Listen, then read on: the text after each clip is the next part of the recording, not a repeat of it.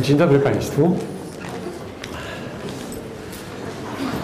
E, Tematem dzisiejszego spotkania jest, ten temat jest tak dosyć prowokacyjnie sformułowany.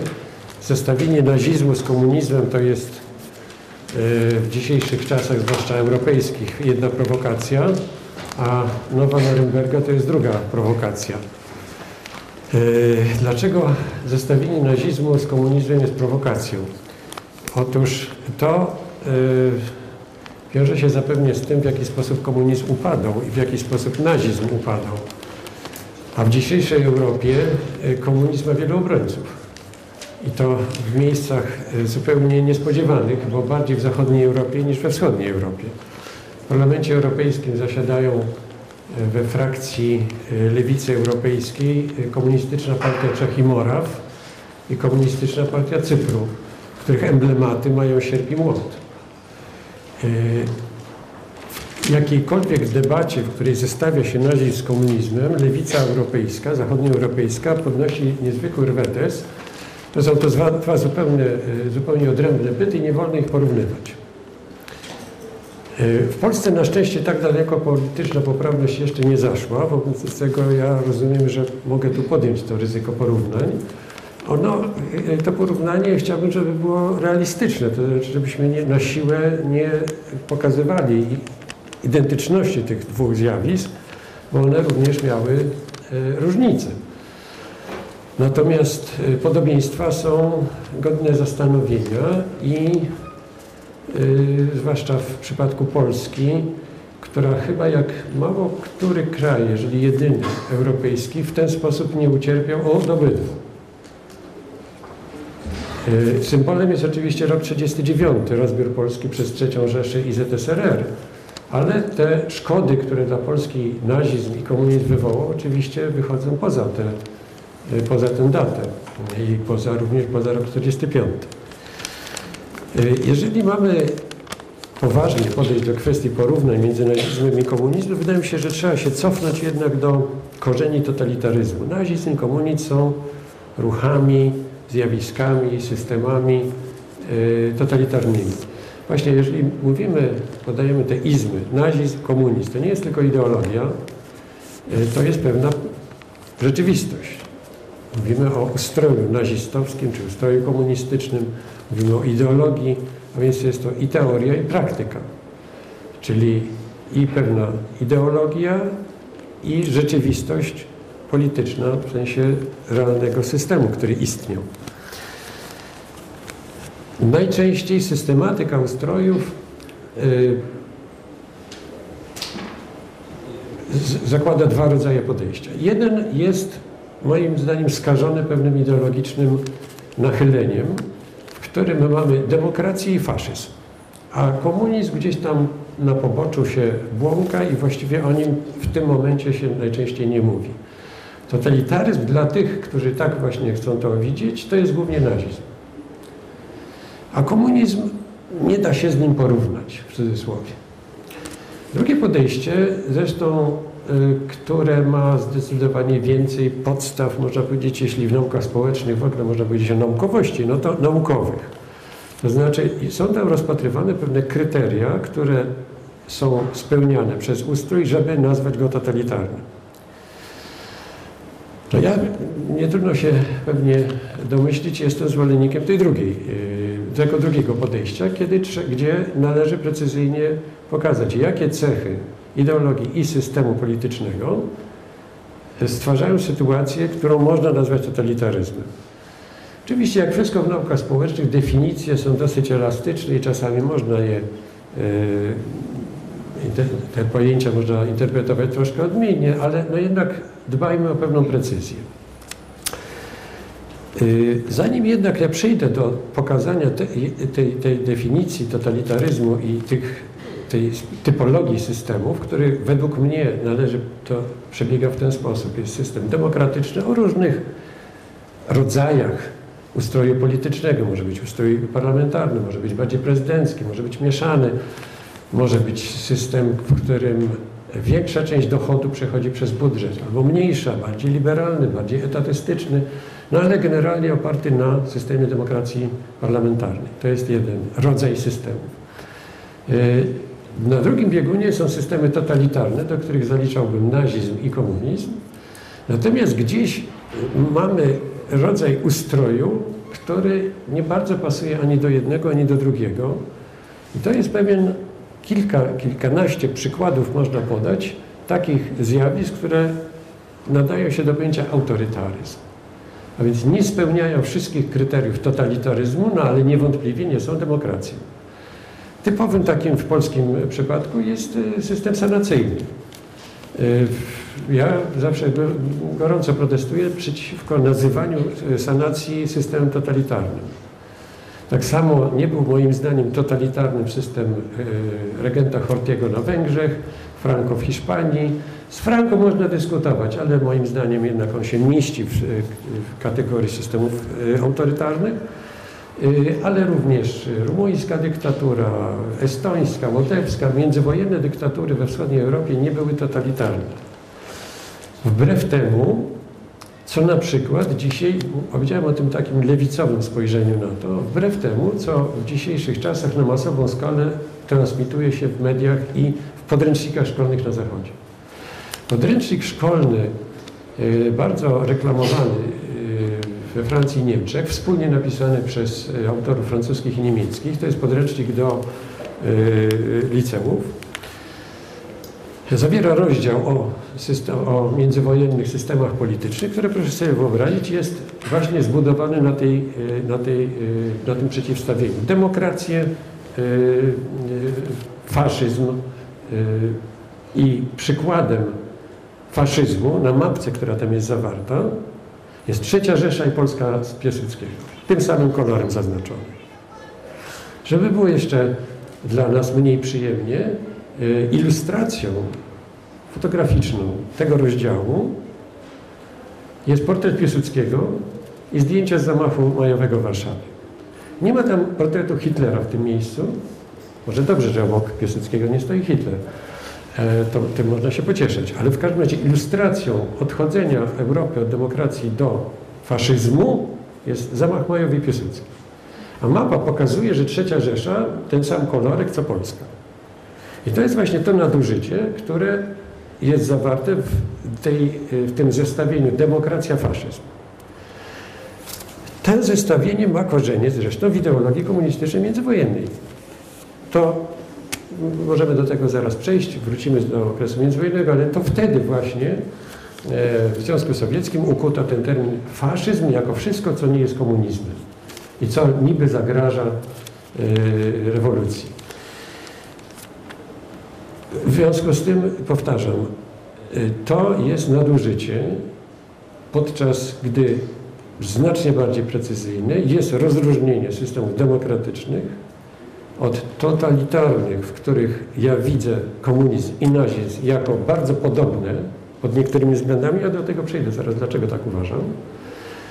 I gdzieś w środku, bliżej pewnie totalitaryzmu niż demokracji, ale w każdym razie odrębnie widziałbym systemy autorytarne, takie jak dyktatura Peca w Estonii, Ulmanisa na Łotwie, Smiatony w, na Litwie, Piłsudskiego w Polsce, Hortiego na Węgrzech, yy, kogo tam jeszcze, y, króla y, Aleksandra w Jugosławii i tak dalej, i tak dalej.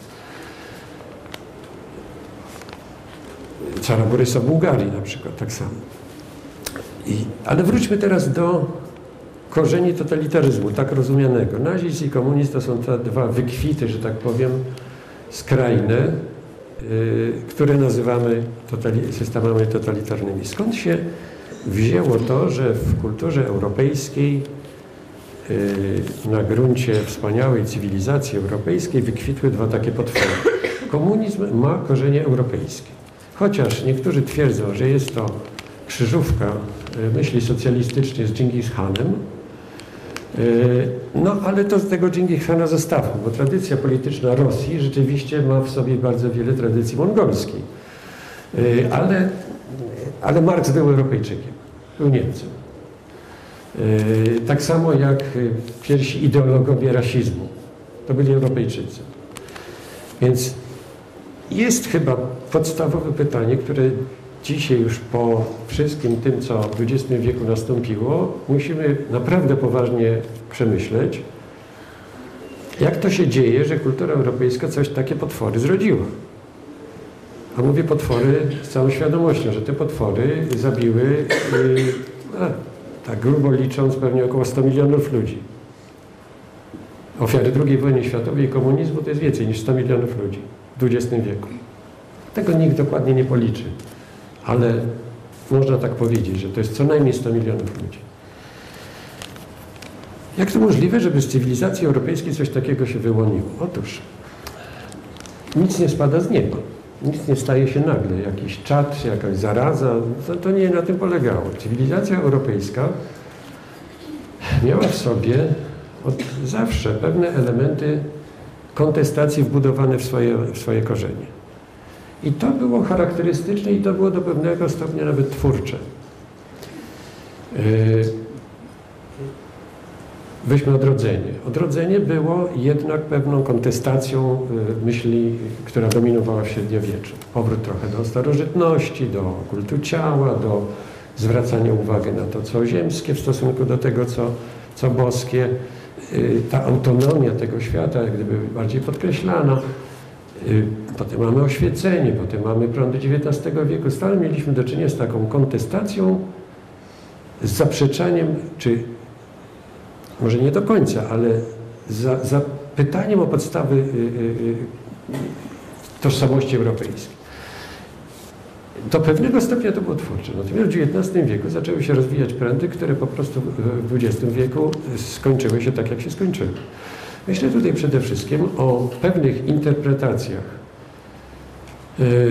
ateizmu, czyli materializmu, takiego, jaki tam zapoczątkowali jeszcze w oświeceniu yy, encyklopedyści, ale głównie myślę o Feuerbachu, o Stirnerze, o Nietzsche. To są kamienie milowe europejskiej yy, filozofii i europejskiego sposobu myślenia o człowieku. Cóż to zrobił takiego Nietzsche? Zabił Boga, prawda? Powiedział, Bóg umarł. On nie był pierwszy zresztą. Coś, co zaczęło się w oświeceniu, co było tam jeszcze w mniejszości. Chociaż rewolucja francuska, jak się ją zbada dokładnie, przyjrzy jej się z bliska, zawiera bardzo wiele elementów rewolucji bolszewickiej. Tylko się o tym mało mówi. Pierwsze nowoczesne ludobójstwo w dziejach Europy to były masowe mordy przez rewolucjonistów w Wandei. Do tego stopnia wykasowane z pamięci Europejczyków, Francuzów głównie, że jeden z pierwszych chyba doktoratów na temat Vendée w nowoczesnej Francji powstał dopiero niedawno. To była tak niepolitycznie poprawna historia, że o tym nie pisano. Republika jak gdyby starała się ten fragment pamięci wykasować. A ludobójstwo Vendée jest godne pamięci, bo wtedy po raz pierwszy Y, w imię oświeconego umysłu i postępu ludzkości zaczęto mordować wrogów postępu. Tak jak później nie ma demokracji dla wrogów demokracji, to już wówczas po raz pierwszy zastosowano zasadę nie ma litości dla wrogów y, postępu. Czyli po raz pierwszy się pojawiła idea, że ludzi należy uszczęśliwiać siłą.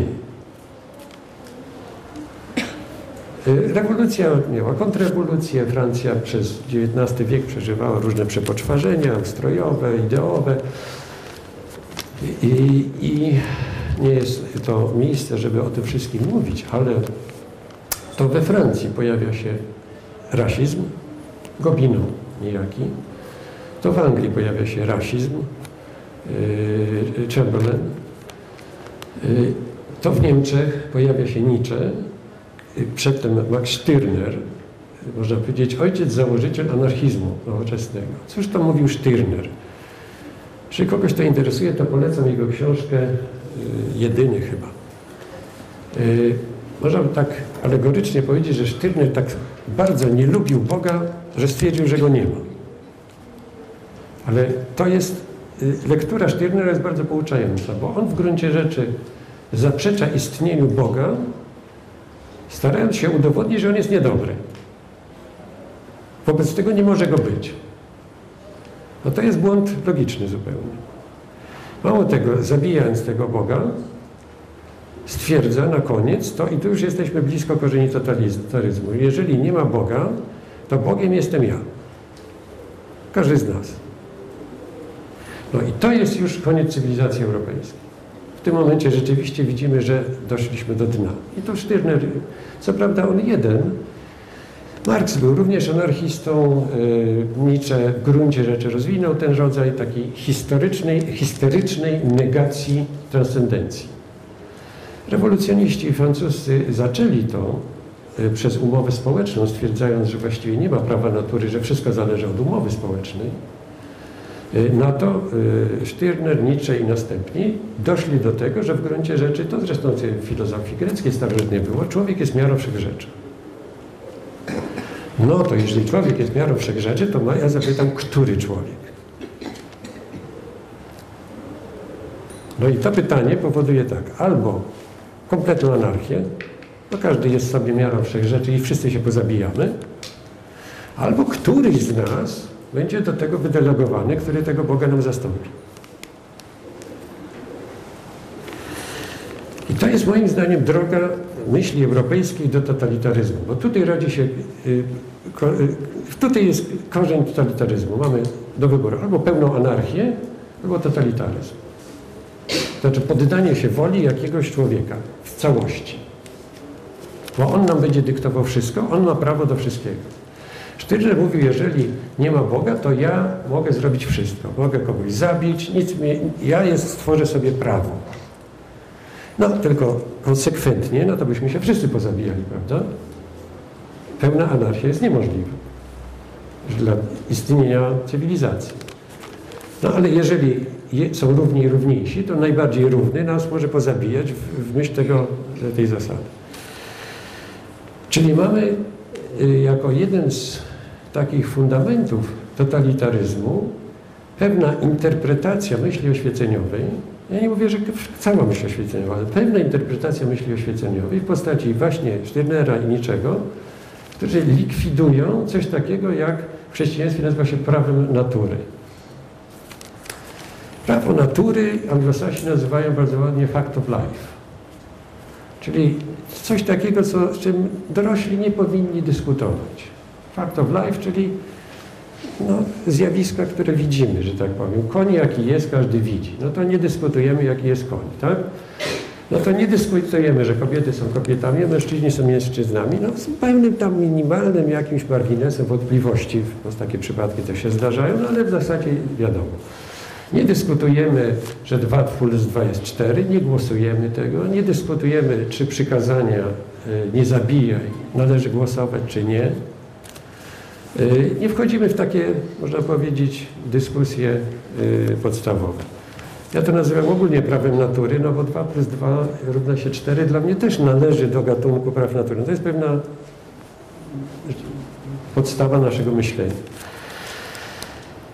Y, mamy więc kryzys, jako korzenie totalizmu, mamy kryzys wartości, kryzys tradycyjnej religii chrześcijańskiej. Oczywiście y, chrześcijaństwo się dzieliło na, na różne odłamy, wyznania, kłóciło się i w końcu zostało zanegowane i w XIX wieku coraz bardziej, coraz szersza część elity intelektualnej w gruncie rzeczy walczyła z chrześcijaństwem.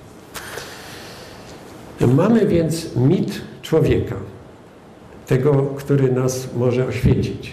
No bo wszyscy nie możemy być jednakowo oświeceni, bo jak wynika ze Sztyrnera, byśmy się pozabijali. Y, mamy kolejny mit, mianowicie jeżeli usuwamy y, Pana Boga, to pojawia się tęsknota za rajem na ziemi. Jest niedobrze, prawda? Człowiek cierpi, ludzie się krzywdzą, niesprawiedliwość jest. No, na świecie różne przykre rzeczy się dzieją, prawda? No i w tym momencie pojawia się myśl, no dobrze, może by to wszystko zlikwidować, żeby było już wszystko w porządku. Już naprawdę dobrze. Jaka jest droga do tego? Co trzeba zrobić, żeby wszyscy byli szczęśliwi? To jest właśnie ten mit raju na ziemi, e, który pokutuje w różnych ideologiach, w różnych e, postaciach, ale u podłoża totalitaryzmu jest myśl w społeczeństwie taka, że to się da zrobić. Tylko trzeba znaleźć klucz. A najlepiej ten klucz znaleźć poza sobą. Znaczy, żeby zlikwidować ucisk, no to trzeba wszystkim dać porówno na przykład. No, to wpadamy z kolei w dylemat, czy równość oznacza sprawiedliwość. Jak Państwo wiedzą, to wcale niekoniecznie tak jest.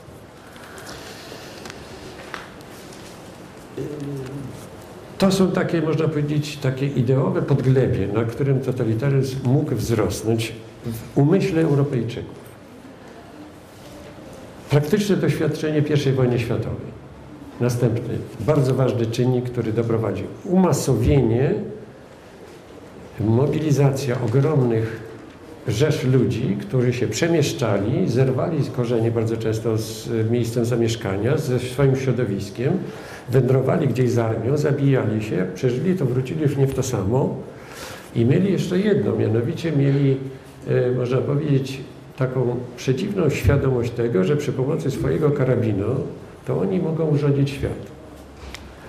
Po II wojnie światowej ta, ten rodzaj y, y, wyobraźni chyba się zmienił. W momencie, kiedy powstała bomba atomowa, to wszyscy staliśmy się bezradni. Ktoś gdzieś naciśnie jakiś guzik i wszystko pojedzie do nieba, prawda? A po I wojnie światowej, no z wyjątkiem gazów bojowych, które były tym straszakiem w okresie międzywojennym, to ludzie myśleli, że tylko dostateczną dużą kupę ludzi zebrać z karabinami i już wszystko jest do zrobienia. Więc y, człowiek w tłumie może, tłum może dużo, jeżeli się tylko go, że tak powiem, skieruje w jakiś owczy pęd. To się wiąże również z atomizacją społeczeństwa w wyniku wojny. Znaczy ludzie oderwani od tradycyjnego środowiska, którzy przeżyli koszmar, wracają do domu i chcą, żeby było zupełnie inaczej. To jest, to jest e, wzrost nastrojów lewicowych po wojnie, niewątpliwy we wszystkich krajach europejskich, ale również lewicowych, pokrętnie, bo czasami lewicowych internacjonalistycznie, a czasami nacjonalistycznie. I to się zaczyna rozejście e, tych dwóch e, e, prądów. To znaczy są, nazwijmy ich, no socjalista to może jest nadużycie, bo są również socjaldemokraci wówczas, ale rewolucjoniści, którzy chcą zburzyć świat i zbudować coś nowego. O zabarwieniu internacjonalistycznym i o zabarwieniu nacjonalistycznym. Jedni tworzą komunizm, drudzy w końcu stworzą nazizm. Y, nazizm czy faszyzm włoski? Faszyzm włoski jest czymś specyficznym, bo on jest jednak bliższy totalitaryzmu, ale ja bym go jednak y, odróżnił. Y, bo zaraz powiem dlaczego. Faszyzmie włoskim pewnych elementów nazizmu, nazistowskich nie ma. O tych doświadczeniach wojny, o tym, co szary człowiek, który przeżył wojnę, jak sobie wyobrażał świat i czego chciał. W niektórych przypadkach to była jeszcze rewizja. Dyktat wersalski dla Niemców, y, niedostateczny triumf, we, w, znaczy niedostateczne efekty wojny we Włoszech. We Włoszech faszyzm wzrósł na poczuciu niedostatecznego wynagrodzenia za, za słuszną sprawę po stronie Antanty, bo Włochy weszły do wojny po stronie Antanty i, i niewiele zwojowały, prawda? Następny element bardzo ważny, o którym nie można zapomnieć, to jest rozwój techniki i wojennej, ale również mass mediów, czyli technika masowej komunikacji. I myślę tutaj, że większą rolę nawet odegrała, odegrała masowa prasa, radio i film, e, niż nawet ten karabin, czy karabin maszynowy. E, dlatego, że przy pomocy prasy i radia najpierw, a potem również filmu, a filmu jeszcze bardziej, mobilizowano wyobraźnię do wspólnego działania. Zjazdy partyjne, przemówienia, które szły przez radio, no to atakowały pewną sferę wyobraźni. Nie wiem, czy mniejsze, czy, czy wyraźnie mniejszą, bo audio jest bardzo nośne też. Jeżeli się nie widzi, to czasami zupełnie co innego się y, pobudza. A film swoją drogą. Film to już się chce tam maszerować z nimi, prawda? Czyli y, mass media.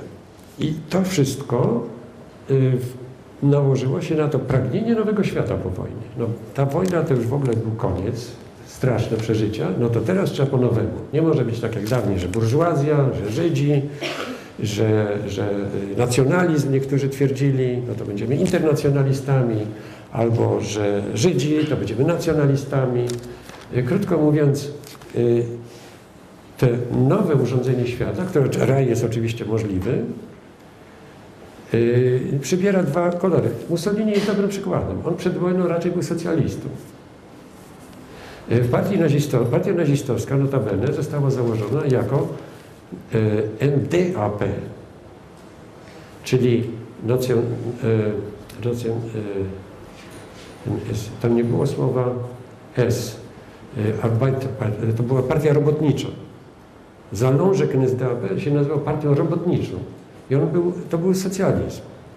To Hitler dopiero skręcił to w kierunku szowinizmu narodowego.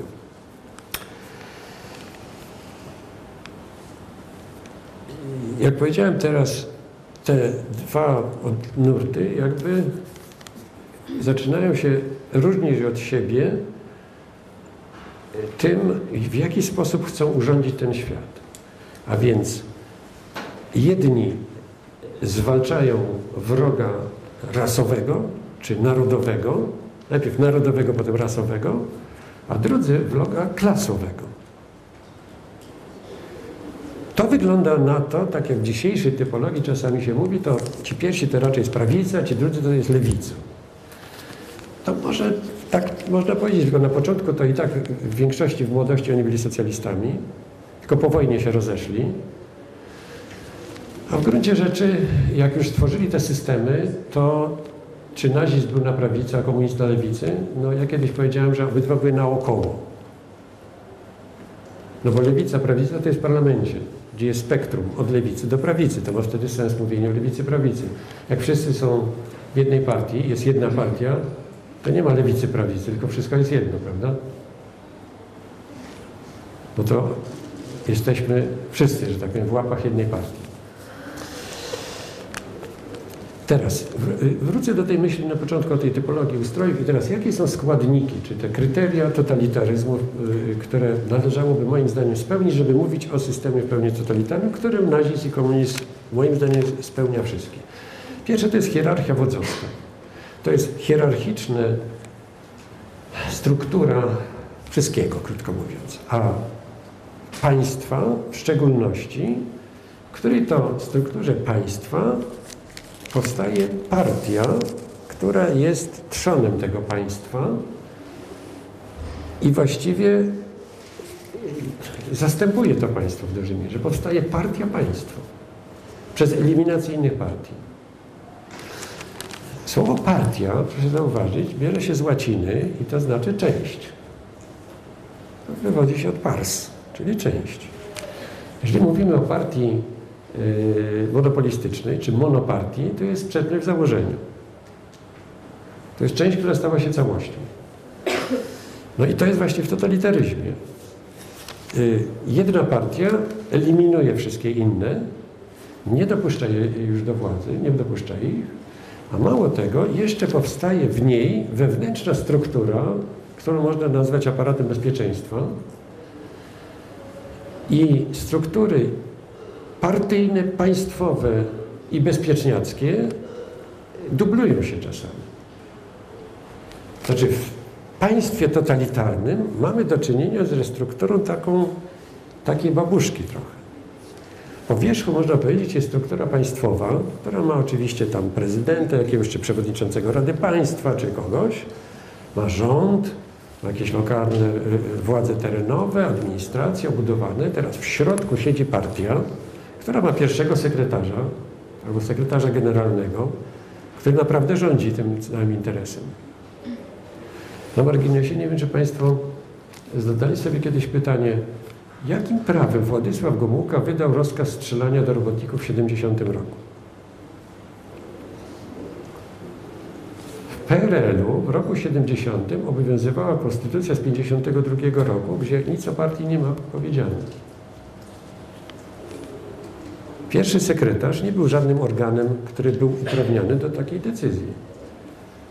Co prawda tłumaczy się, że to on podjął tę decyzję w obecności premiera Cyrankiewicza i ministra Jaruzelskiego i to nabrało mocy prawnej, ale to on podjął decyzję, nie oni. I to jest przykład na to, że szef partii e, zastępuje szefa państwa, Chociaż o tym my nie wiemy, bo to nigdzie nie jest zapisane, dlaczego ma się tak dziać. I jeszcze w tym wszystkim siedzi struktura bezpieczeństwa, czyli tajna policja różnych maści, różnych tam barw i, i wewnętrzna, i, i paramilitarne różne organizacje, i wywiad, i kontrwywiad, i służba bezpieczeństwa, różne organizacje w tym sobie siedzą, które bardzo często z szefostwem partii mają tam na pieńku. Czasami się zmagają z tym kierownictwem, czasami to kierownictwo partii ich kontroluje i od nich wymaga posłuszeństwa, a czasami się wymykają spod kontroli i stają się rywalem. Proszę zauważyć, jak Stalin czujnie pilnował, żeby mu żaden szef policji nie wyrósł za bardzo. On po kolei ich wszystkich mordował. Po kolei.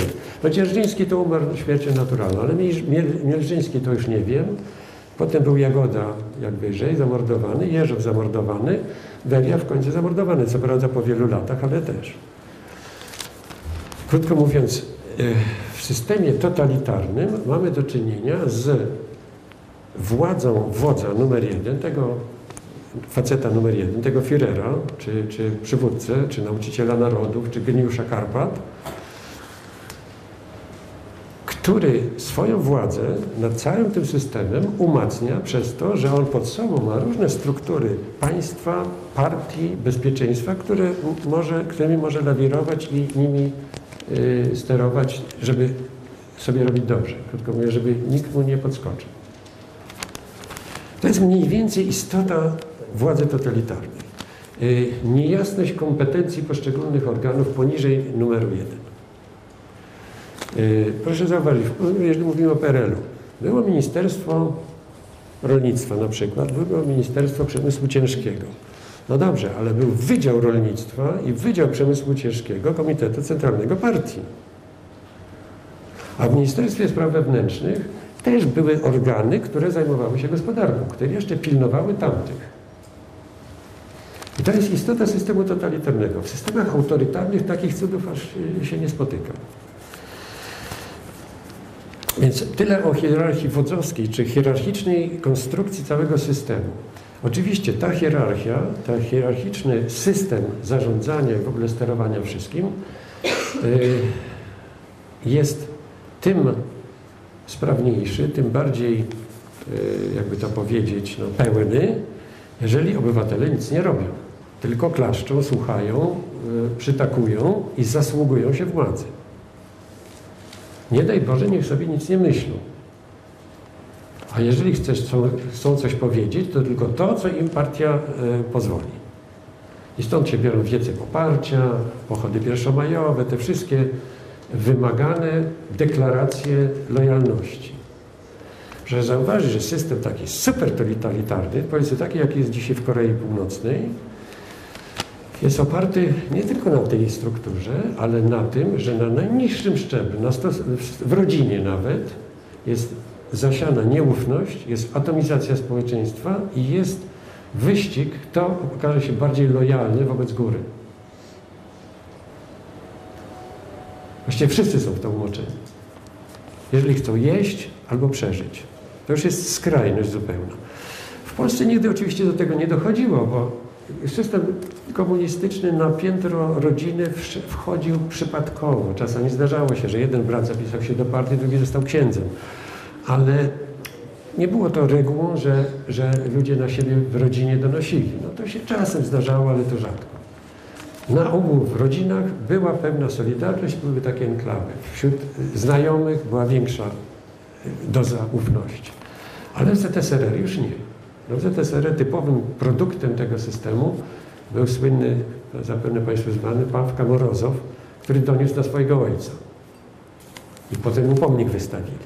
No to to jest wzorowe dziecię komunizmu. Dla dobra ustroju doniesie na swojego ojca. To jest idealny produkt totalitaryzmu. Yy, następna cecha, bez której nie ma totalitaryzmu, kult siły. To znaczy, właściwie w, na wszystkich zjawiskach społecznych gdzieś czuje się, że no jak, jak nie, to dostaniesz. Coś takiego jest. Lepiej nie szurać. Bo to nie ma zasady sprawiedliwości dla wszystkich, równości wobec prawa, to w ogóle jest fikcja. Równość wobec prawa nie istnieje. Jeżeli ktoś ma dojście na górze, to oczywiście może kogoś skatować i nic mu nie będzie. Natomiast ten, co jest na dole, no lepiej niech uważa. Krótko mówiąc, kult siły i to jest oparte również na pewnym mechanizmie rewolucji społecznej. Bardzo często ten system budowali ludzie z marginesu społecznego. Yy, system totalitarny oparty jest jeszcze na dwóch czynnikach bardzo ważnych, związanych z kultem siły, mianowicie terror i propaganda. Terror to znaczy zastraszanie ludzi, którzy powinni myśleć tak, jak partia w danym momencie chce, partia państwo chce, no i niech nie próbuje myśleć inaczej. Powiedziałem terror i propaganda bardzo blisko siebie, bo jedno z drugim było związane. Propaganda mianowicie miała bardzo często takie oto znaczenie. Nadawany komunikat propagandowy miał służyć również zastraszeniu. To znaczy socjalizm jest wyższy niż kapitalizm i teraz proszę powiedzieć, kto jest przeciwny. Proszę wstać i powiedzieć, że, że nie mam racji. To jedno z drugim jest związane. E, tezy propagandy oczywiście mogą być bliższe prawdy lub dalsze prawdy. Im silniejszy system totalitarny, to można od ludzi wymagać coraz większych kłamstw. Będą umierali z głodu, a będą skandowali, że jest im dobrze. Bo będą się bali, że będzie im jeszcze gorzej. Czyli teraz propagandą na tę skalę w powiązaniu z tym hierarchicznym systemem zarządzania i, i, i właściwie struktury całego społeczeństwa i państwa, y, jedno z drugim jest bardzo związane. No, siłą rzeczy taki system jest skierowany przeciwko religii, a zwłaszcza chrześcijański. Proszę zauważyć, że systemy totalitarne w Azji są inne i bardziej yy, odporne. W Europie trzeba było walczyć z religią chrześcijańską, żeby system totalitarny ugruntować. Dlaczego? No bo chrześcijaństwo ma gdzieś tam na samym początku w Księdze Rodzaju jednak wolną wolę jako element zasługi. Chcesz coś osiągnąć, ale to, co e, Paweł Włodkowic powiedział, wiara pod przymusem nie jest ważna. Czyli zasługa również pod przymusem nie jest ważna. Jeżeli coś robimy, to naprawdę liczy się to dlatego, że tego sami chcemy, że my tak wybieramy, a nie, że ktoś nam każe. No i to jest absolutny y, y, tabu dla totalitaryzmu. Drugie tabu to jest prawo, no mówię tak szeroko, prawo natury, to znaczy dekalog. Totalitaryzm wyznaje zasady celu święca środki. Dla dobra przyszłych pokoleń, wyższej rasy, y, klasy robotniczej i tak dalej, szczęścia proletariatu i tak dalej, i tak dalej, można zrobić wszystko. No, to nie jest chrześcijańskie. To jest, można powiedzieć, wręcz przeciwnie. E, a więc z tym się wiąże amoralizm, który notabene jest w ideologii marksistowskiej bardzo głęboko zakorzeniony. Moralność jest częścią w marksizmie, częścią nadbudowy zmienną historycznie. A więc dzisiaj jest dobre co innego, jutro może być co innego.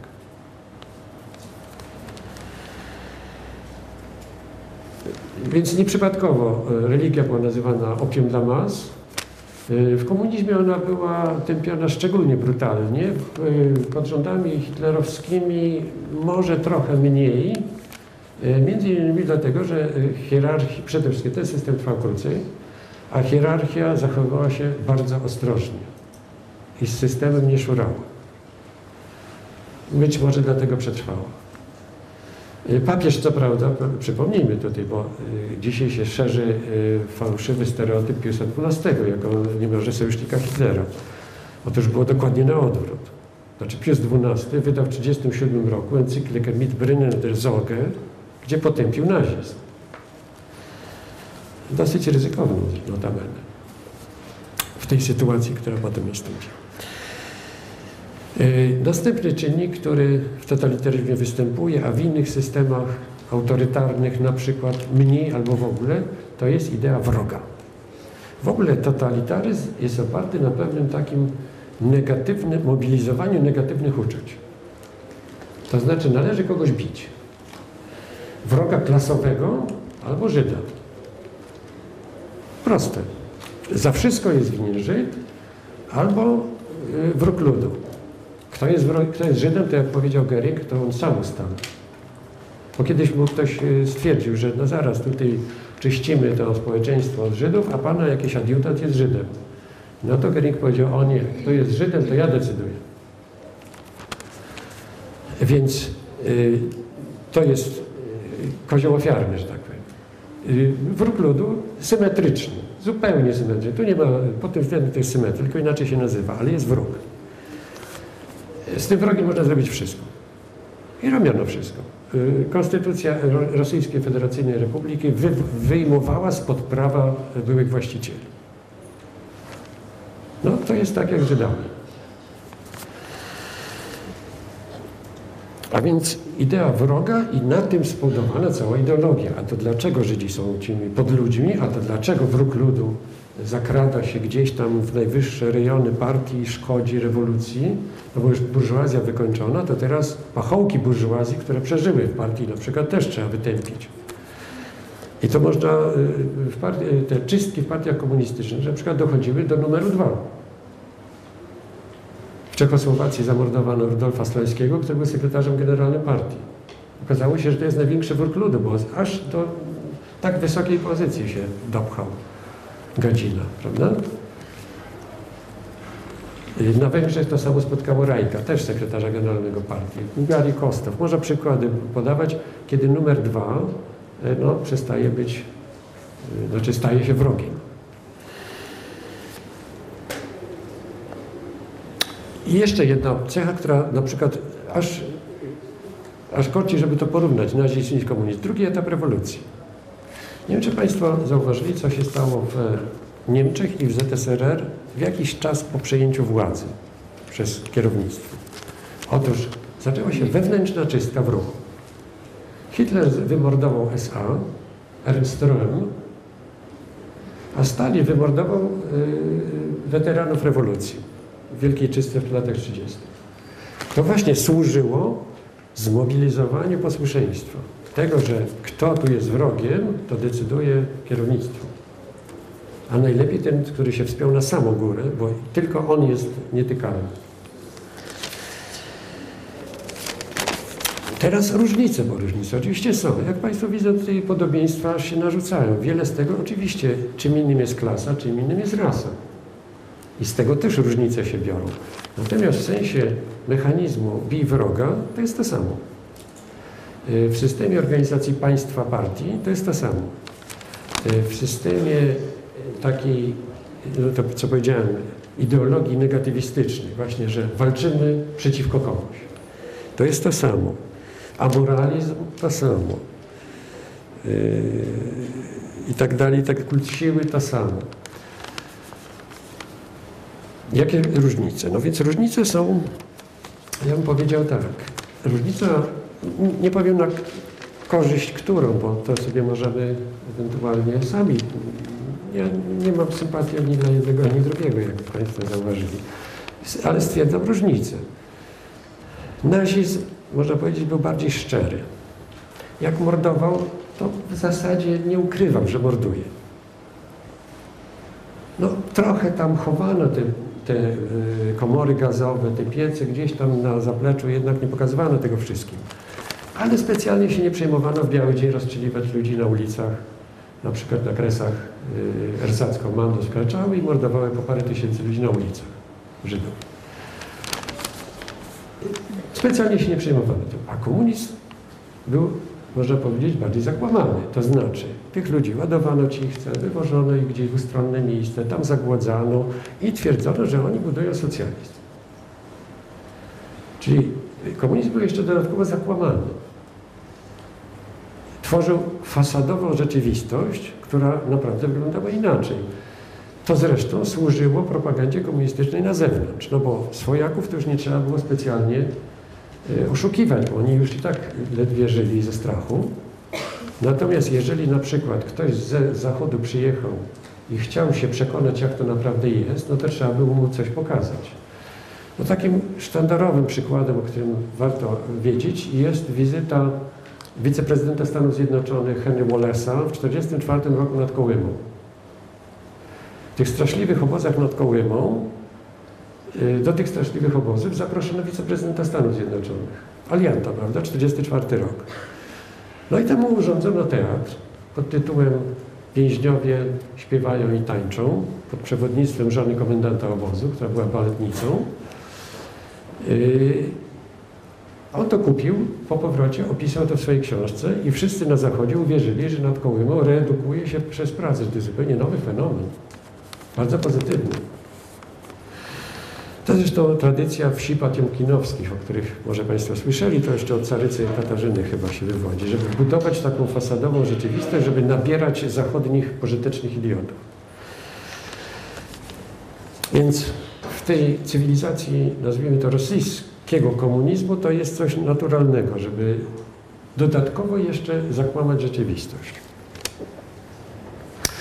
Różnica w y, stosunku do własności. W nazizmie poddano własność prywatną kontroli państwa, zbudowano korporacje zawodowe i te korporacje produkowały, zatrudniały i tam robiły co trzeba w myśl jednak partyjnych y, zarządzeń, ale nie byli, y, przedsiębiorcy nie byli wywłaszczeni. W komunizmie byli wywłaszczeni. Szczególnym przykładem no, bestialstwa komunistycznego była wojna wypowiedziana przez partię własnym chłopom. W trakcie kolektywizacji wykończono parę milionów chłopów, nie licząc ofiary wymuszonego głodu na Ukrainie, kolejne parę milionów. A więc również wrogiem ludu w komunizmie sowieckim był lud, czyli chłopi. Teraz y, fundament jednego i drugiego nienawiść, budzenie nienawiści do rasy i do klasy. Nienawiść rasowa, można powiedzieć, troszkę bardziej prosta. Co prawda, yy, ustawodawstwo norymberskie próbowało doprecyzować, kto jest Żydem, kto nie. To nie jest takie proste oczywiście, no bo stopień pokrewieństwa i tak dalej, tam mierzono czaszki, cuda różne instytuty czystości rasowej i tak dalej. Próbowano to z, z niemiecką dokładnością określić, yy, ale Niemcy w ogóle bardziej precyzyjny naród generalnie. Próbowali to doprecyzować. Natomiast nienawiść klasowa w systemie sowieckim była dusza. To znaczy, jak już zabrakło burżuazji, to mordowali swoich. Y, hasło Stalina o zaostrzającej się walce klasowej to już przypomina kompletną paranoję. Bo proszę zauważyć, to jest 20 lat po rewolucji, połowa lat 30., a on twierdzi, że walka klasowa się zaostrza, bo wróg przenika do naczelnych organów partii.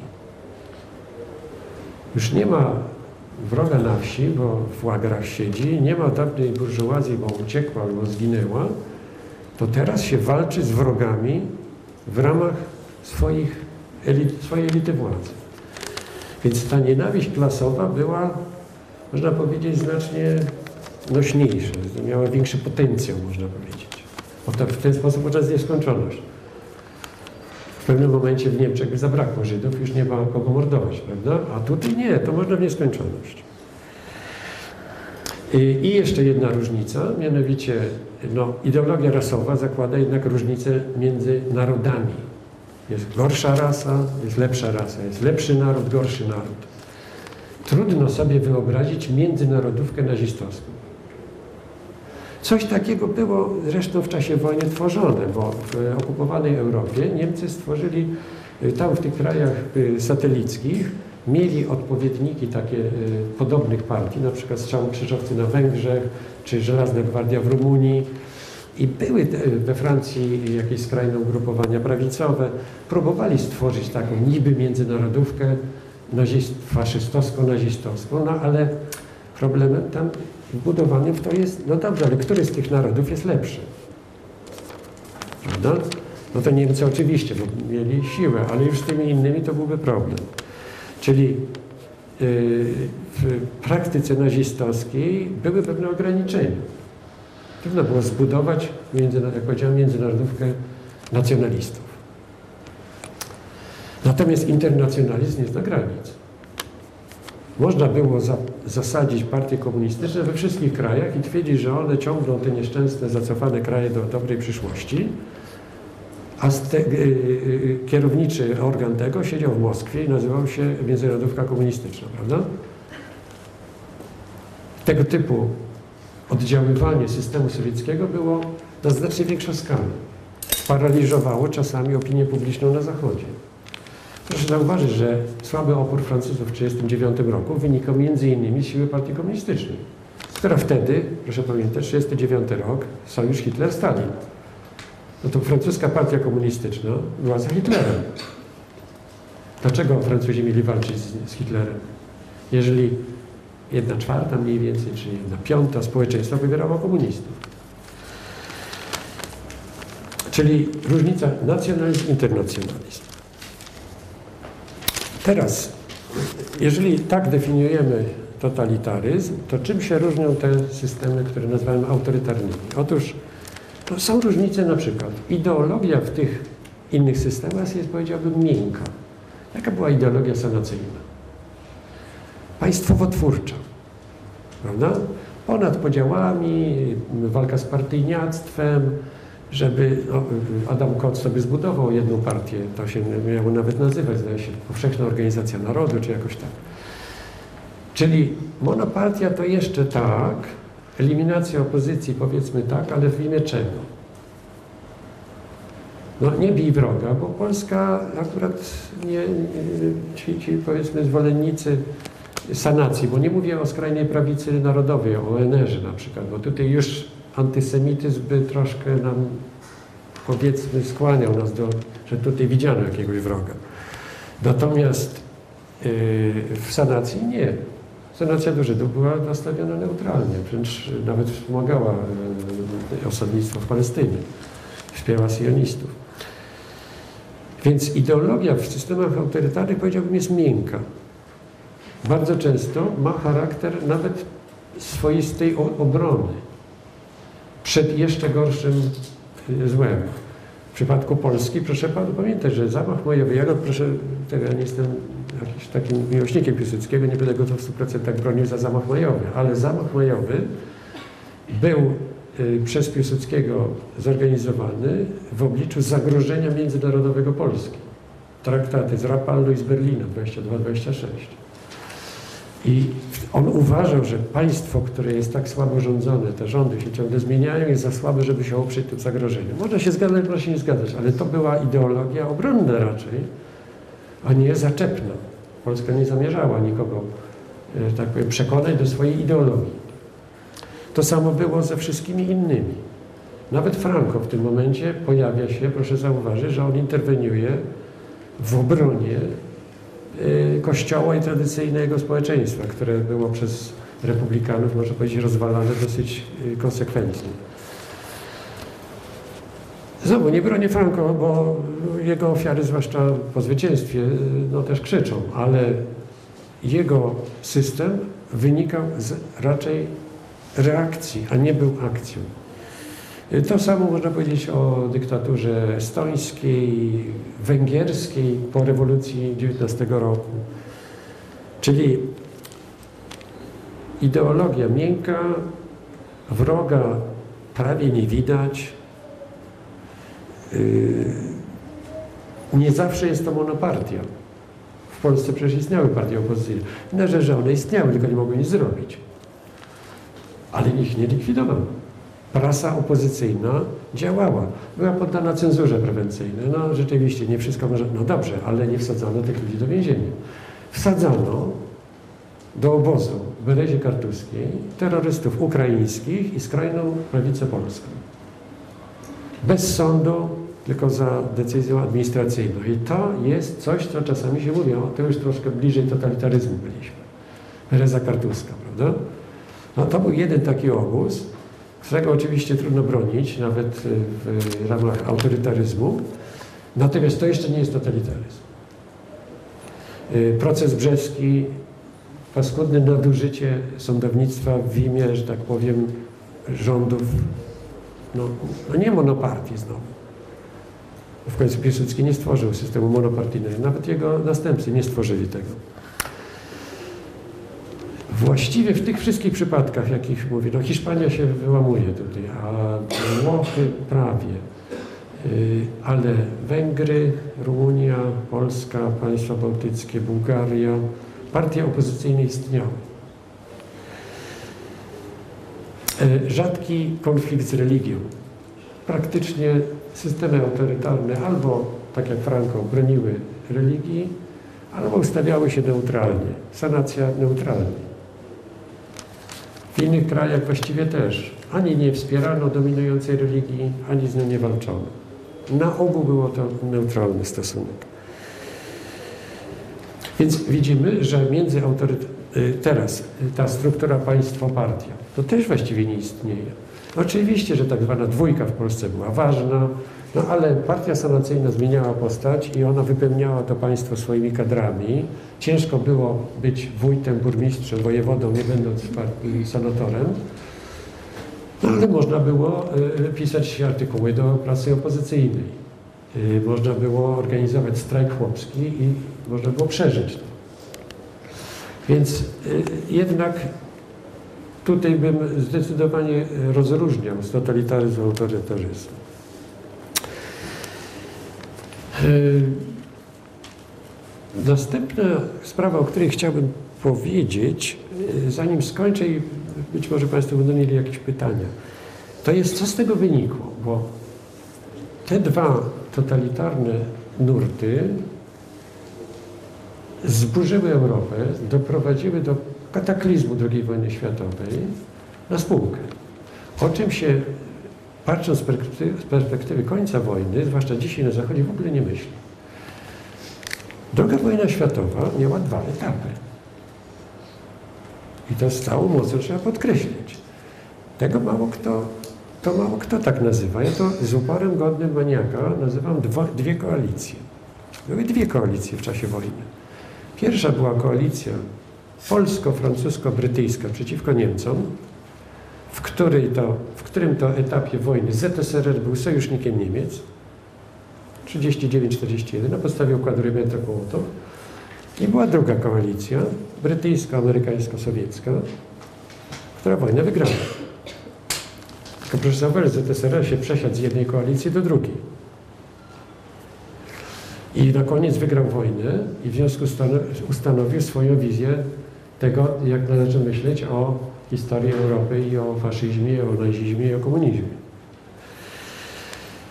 I do dzisiaj to jeszcze pokutuje, że są wątpliwości, są spory. To jest jasne.